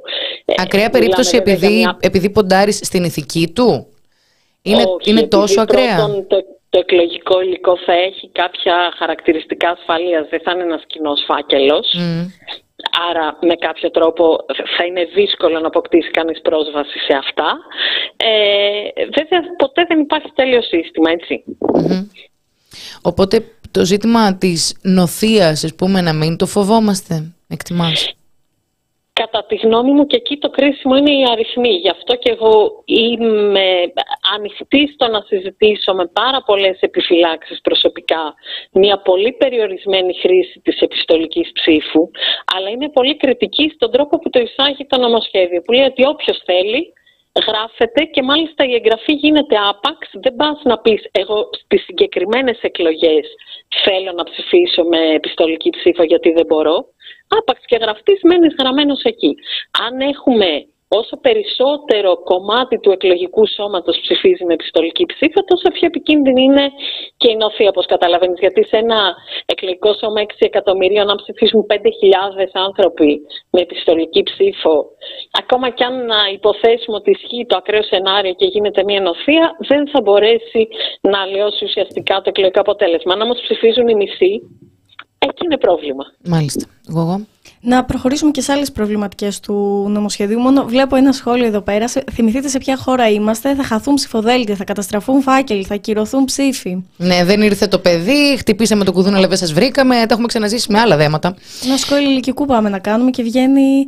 Λοιπόν, να προχωρήσουμε. Άλλες προβληματικές. Έχει άλλε ή αυτές είναι. Ε, έχει διάφορες. Καταρχήν, ε, για να πω λίγο για αυτό που μόλις διάβασες εγώ το σχόλιο, ότι ε, ένα πολύ χαρακτηριστικό προβληματικό σημείο, επειδή ακριβώς πάντα μπορεί να προκληθούν καθυστερήσεις και άρα να μην φτάσουν εγκαίρως ε, οι ψήφοι που πρέπει, το νομοσχέδιο της κυβέρνησης τι λέει, δίνει μια δεύτερη ευκαιρία και λέει μάλιστα, αν εγώ είδα να εγγράφτηκα να ψηφίσω με επιστολική ψήφο, αλλά είτε δεν ψήφισα, είτε ψήφισα αλλά μέχρι την παραμονή της Κυριακής των εκλογών δεν έχει φτάσει ε, το ψηφοδέλτιό μου εκεί που πρέπει. Α, μου δίνει μια δεύτερη ευκαιρία την Κυριακή το πρωί να πάρω ένα SMS και να πάω τελικά να ψηφίσω στο εκλογικό μου τμήμα. Καταλαβαίνετε πόσο επικίνδυνο, πόσο δύσκολο είναι να ελεγχθεί αυτή η διαδικασία ε, και πόσο επίφοβη, πόσο εύλογο είναι να έχει κανείς αμφιβολίες αν έχει ολοκληρώσει σχετικά με τα προβληματικά σημεία του νομοσχεδίου, θα ήθελα να συζητήσουμε κάτι άλλο. Ναι, ναι. Επειδή προσωπικά εγώ σε καμία περίπτωση είμαι λίγο επιφυλακτική στο συγκεκριμένο ζήτημα. Ωστόσο, δεν ξέρω τι επικρατεί στους Έλληνες της Διασποράς. Πολύ φοβάμαι ότι θα ανοίξει κάνουλα για ένα μεγάλο ακροδεξιό κοινό το οποίο μέχρι στιγμής ο πατριωτισμός του και ο εθνικισμός του δεν έφτανε ως το σημείο του να πάρουν το αεροπλάνο και να πάνε να ψηφίσουν. Ωστόσο, θυμόμαστε παράδειγμα τη, θέση των Αυστραλών ε, αποδήμων όσον αφορά τη Χρυσή Αυγή. Με τις σημαίες είχαν βγει, είχαν τις μπλούζες. Γενικά, δεν, από την αλήθεια, δεν έχω προχωρήσει σε μελέτη των ε, πολιτικών ε, θέσεων των Ελλήνων της Διασποράς. Γνωρίζω ότι επικρατεί ο πατριωτισμός, δεν ξέρω αν φτάνει σε επίπεδο εθνικισμού. Γνωρίζω ότι ως επιτοπλίστων ε, ενημερώνονται από mainstream media. Να πω την αλήθεια, εμάς μας παρακολουθούν αρκετά άνθρωποι που είναι ε, brain drained. Ωστόσο δεν μπορώ να μην εκφράσω αυτή την ανησυχία μου χωρίς σε καμία περίπτωση να λέω ότι έχεις δικαίωμα ψήφου είτε επιστολικής είτε αυτοπρόσωπης ε, μόνο αν ψηφίζεις κάτι το οποίο μου αρέσει. Ε, πώς το ακούς αυτό εσύ Δανάη; Λοιπόν, να τα βάλουμε λίγο στη σειρά. Πρώτον, ε, εντάξει, υπάρχουν συγκεκριμένες, ε, πώς να το πω, κοινότητες, οργανώσεις που δραστηριοποιούνται στην ελληνική διασπορά κυρίως σε παλιότερες γενιές. Ε, δεν είναι όμως σε καμία περίπτωση, θα πρέπει να είμαστε πολύ προσεκτικοί εδώ, σε καμία περίπτωση ε, δεν νομίζω ότι η ελληνική διασπορά ταυτίζεται με εθνικιστικές φωνές. Ε, επομένως, ο βασικός προβληματισμός, τουλάχιστον ο δικός μου, δεν έχει να κάνει με το αν είναι περισσότερο δεξί, περισσότερο αριστερή, περισσότερο συντηρητική, περισσότερο προοδευτική απόδημη. Έχει να κάνει με αυτό που σας είπα στην αρχή, τελικά ποιος υφίσταται τις συνέπειες της επιλογής. Διότι δεν είναι λογικό, ακόμα ανεξαρτήτως αν είναι από τη μία ή την άλλη άποψη, έχουμε δει στο παρελθόν ακριβώς γιατί η απόσταση ε, δημιουργεί ένα φίλτρο στη ματιά που έχουμε στα πράγματα. Αλλιώς αντιλαμβάνεται την ελληνική πολιτική πραγματικότητα ένας κάτοικος της Αθήνας, της Λάρισας, της Θεσσαλονίκης, της Κομωτινής που κυκλοφορεί κάθε μέρα ε, στο δρόμο, βλέπει πώς είναι το σύστημα υγείας, πώς είναι η ε, κίνηση, πώς είναι τα μέσα μεταφοράς, πώς είναι τα πάντα. Αλλιώς αντιλαμβάνεται την εικόνα στην Ελλάδα και πώς πάει η χώρα κάποιος που το βλέπει ε, στις διακοπές του ή με το φίλτρο της της νοσταλγίας, της απόστασης και ούτω καθεξής. Και έχει και, και διαφορετικές υπάρχει... καταβολές. Δηλαδή, άλλο να κόβεις 7.000 ευρώ και να βλέπεις σε καθημερινά συστημικά μέσα τα οποία σου λένε πόσο καλά πάει η οικονομία. Και πόσο ωραίος είναι ο ήλιος της Ελλάδας. Και διαφορετικό να σου τελειώνει ο μισθός 23 του μήνα, όπω έβγαλε τώρα. Είναι, είναι διαφορετική η καθημερινότητα και άρα οι εμπειρίες που διαμορφώνουν τη συνείδηση. Ε, το θέμα λοιπόν είναι ότι έχει υπάρξει στο παρελθόν σε, σε διάφορες χώρες που ψηφίζει η διασπορά να ψηφίσουν διαφορετικά ή εντός και διαφορετικά ή εκτός. Δεν λέω καλύτερα ή χειρότερα. Έχουν υπάρξει δηλαδή και περιπτώσεις που έρχεται η διασπορά και σώζει την παρτίδα μιας χώρας που στρέφεται προς την ακροδεξιά. Δεν το βάζω, δεν βάζω πρόσημο αξιολογικό εδώ. Αλλά σε κάθε περίπτωση, ηθικά και πολιτικά, είναι ένα ερώτημα αν τελικά μπορούν οι εκτός να έχουν τόσο βαρύνοντα και αποφασιστικό λόγο, ώστε να ανατρέπουν ακόμα ακόμα και την επιλογή των εντός. Αυτό είναι το βασικό ερώτημα. Κατά τα άλλα όμως, να πούμε και κάτι έτσι. Δεν, ε, το έδειξαν και οι τελευταίες εκλογές οι άνθρωποι που ζουν εκτός Ελλάδας ε, αναμφίβολα αγαπάνε την πατρίδα τους, mm. αναμφίβολα πονάνε για τη χώρα, αναμφίβολα μπορεί να είναι και πάρα πολύ χρήσιμη, να είναι ένας παράγοντας πλούτου βοήθειας για την Ελλάδα, ε, επειδή ακριβώς έχουν την, είναι η φωνή της χώρας στο εξωτερικό, να το πω έτσι, και είναι ε, η δίωδος μέσω, μέσω της οποίας μπορούμε να επικοινωνούμε και με το εξωτερικό αμφίδρομα. Όμως, δεν συμμετείχαν. Αυτοί που τελικά πήγαν στις κάλπες στις εθνικές εκλογές ήταν πάρα πολύ λίγοι. Δεν είναι να ρωτήσω, έχουμε, για το τίποτα. έχουμε εικόνα πώς είναι; Είναι δύσκολο να έχουμε ακριβή ε, εικόνα. Ε, οι υπολογισμοί φτάνουν σε αρκετά εκατομμύρια απόδημους. Ε, αυτοί που πληρούσαν με βάση το νόμο του 2019 τις προϋποθέσεις επίσης κατ' εκτίμηση ήταν αρκετές εκατοντάδες χιλιάδες, δηλαδή μπορεί να ήταν 200, 300, 500 χιλιάδες. Ε, αλλά πήγανε πολύ λίγοι, ένα πολύ μικρό ποσοστό τελικά γράφτηκε για να ψηφίσει. Και αυτό, αν θέλεις, είναι και η, η συζήτηση σε σχέση με αυτό που λέμε περί αποχής. Το αν πάει κανείς στην κάλπη ή όχι τελικά έχει να κάνει με το πόσο νιώθει ότι τον αφορά το αποτέλεσμα. Γι' αυτό δεν πήγαν οι, οι Έλληνες συμπολίτες μας στο εξωτερικό να ψηφίσουν, γιατί αισθανόταν ότι όποιος και να βγει η κυβέρνηση δεν θα αλλάξει η δική τους η ζωή. Και γι' αυτό δεν πάνε και οι, οι εντός επικράτειας. Δηλαδή το πρόβλημα τελικά που δεν συζητάμε, συζητάμε τα τεχνικά κτλ είναι ωραία. Γιατί οι άνθρωποι απομακρύνονται από τις κάλπες; είναι μόνο ναι. πρακτικοί ναι. λόγοι. Mm-hmm. Οι πρακτικοί υπάρχουν, αλλά λύσεις εκεί να βρούμε. Είναι εύκολο. Τους πολιτικούς γιατί δεν τους συζητάμε; Ε, θέλω να σημειώσω το εξής. Είναι τελείως διαφορετικό ε, ο απόδημος, αυτό που εξηγήσαμε νωρίτερα. Τέταρτης και πέμπτης γενιάς που έχει ένα παππού και είναι πατσιώτσε, να το πω και έτσι, το κλασική, κλασική περίπτωση. Και διαφορετικό οι άνθρωποι οι οποίοι έφυγαν από την Ελλάδα εξαιτίας της κρίσης. Και είναι τώρα 30. Και δηλαδή ε, τους όθησε στο εξωτερικό η άθλια συνθήκη διαβίωσης της χώρας τους. Γι' αυτό και βλέπουμε για παράδειγμα και για μένα είναι πολύ σημαντικό αν δούμε την ενσωμάτωση του 100% της περιφέρειας εξωτερικού σε εθνικές εκλογές τον ε, Ιούνιο του 23 βλέπουμε όντως ένα μέρα 25 να έχει 12,01% που φαντάζομαι είναι το ποσοστό εκείνων των ανθρώπων δηλαδή και βλέπουμε ένα ΣΥΡΙΖΑ 16,61% και μια Νέα Δημοκρατία 43,23%.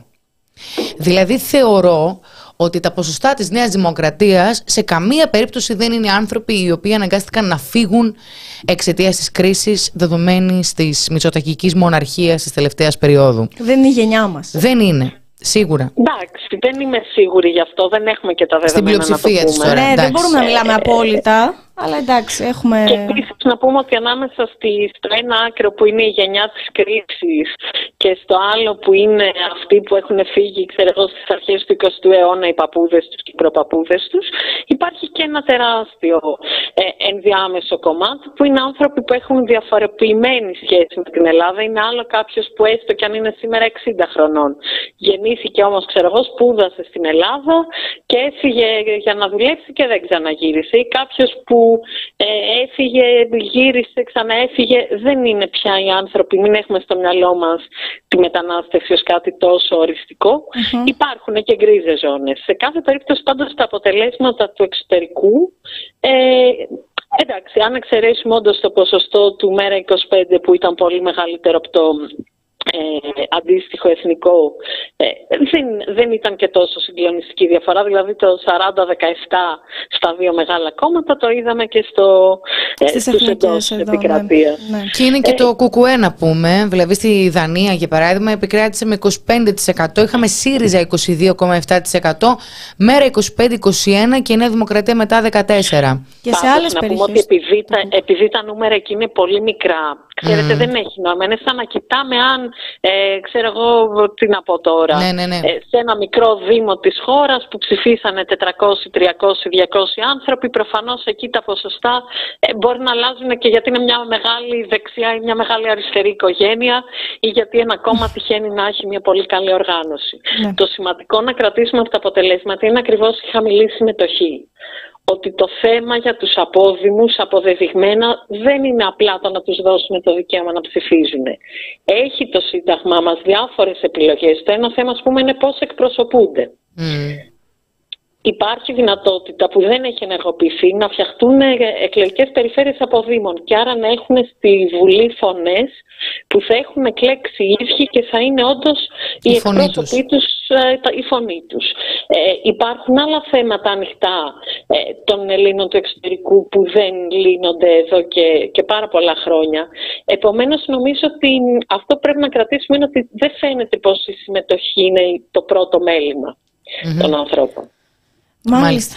Δανάη, πριν σε αποδεσμεύσουμε, ε, θα ήθελες να προσθέσεις κάτι, έχουμε ξεχάσει κάτι σημαντικό από τη συζήτηση; Όχι, νομίζω ότι αυτό που πρέπει να ξεχάσουμε είναι να κρατήσουμε είναι αυτό το γενικό σχόλιο που βγήκε με διάφορα που είπαμε ότι αν η πρόθεση είναι όντως η συμμετοχή των ανθρώπων και των εντός και των εκτός, έστω με τους προβληματισμούς που υπάρχουν, ε, πρέπει κάποια στιγμή και εδώ αποτυγχάνει και η κυβέρνηση και τα περισσότερα, τα μεγαλύτερα τουλάχιστον κόμματα της αντιπολίτευσης πρέπει να συζητήσει πώς θα εμπνεύσει ξανά τους ανθρώπους ώστε πραγματικά να τους κάνει να νιώθουν ότι η συμμετοχή στις εκλογές και το αποτέλεσμα τους αφορά.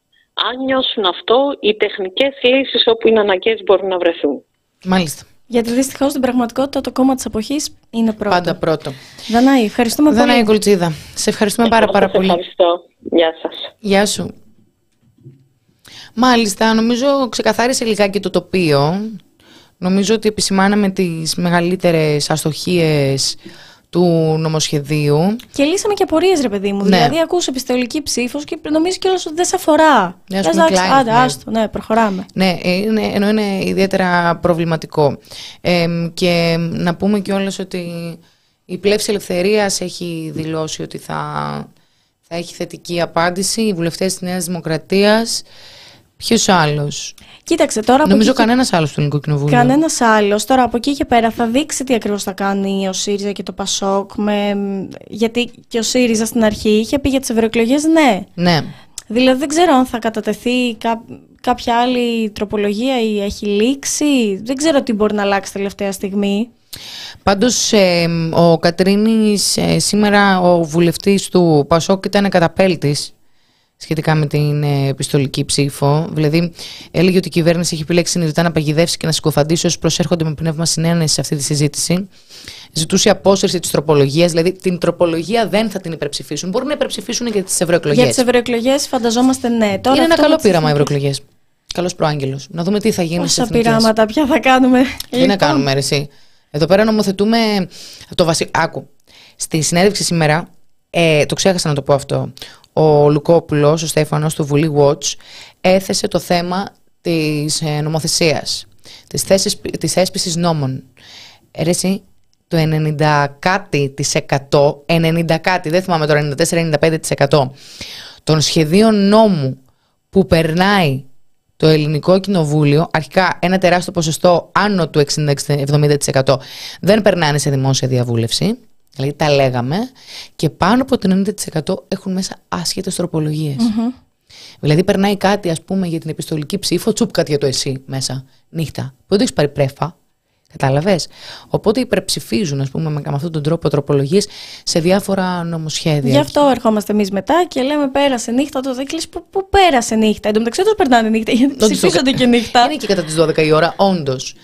Ε, οπότε είναι αυτή εδώ πέρα η συνθήκη. Γενικά διολυσθένει η δημοκρατία, οι θεσμοί της. Τι λέω τώρα κι εγώ; 6 και 20 θα το συζητήσουμε. Τίποτα. Απλά με πιέζει τώρα η μελαγχολία μου. μου λέει σήμερα, όχι, όχι, δεν θέλω τέτοια. Λέει σήμερα ο κύριος Φίλης, εκεί που τα λέγαμε small talk, λέει.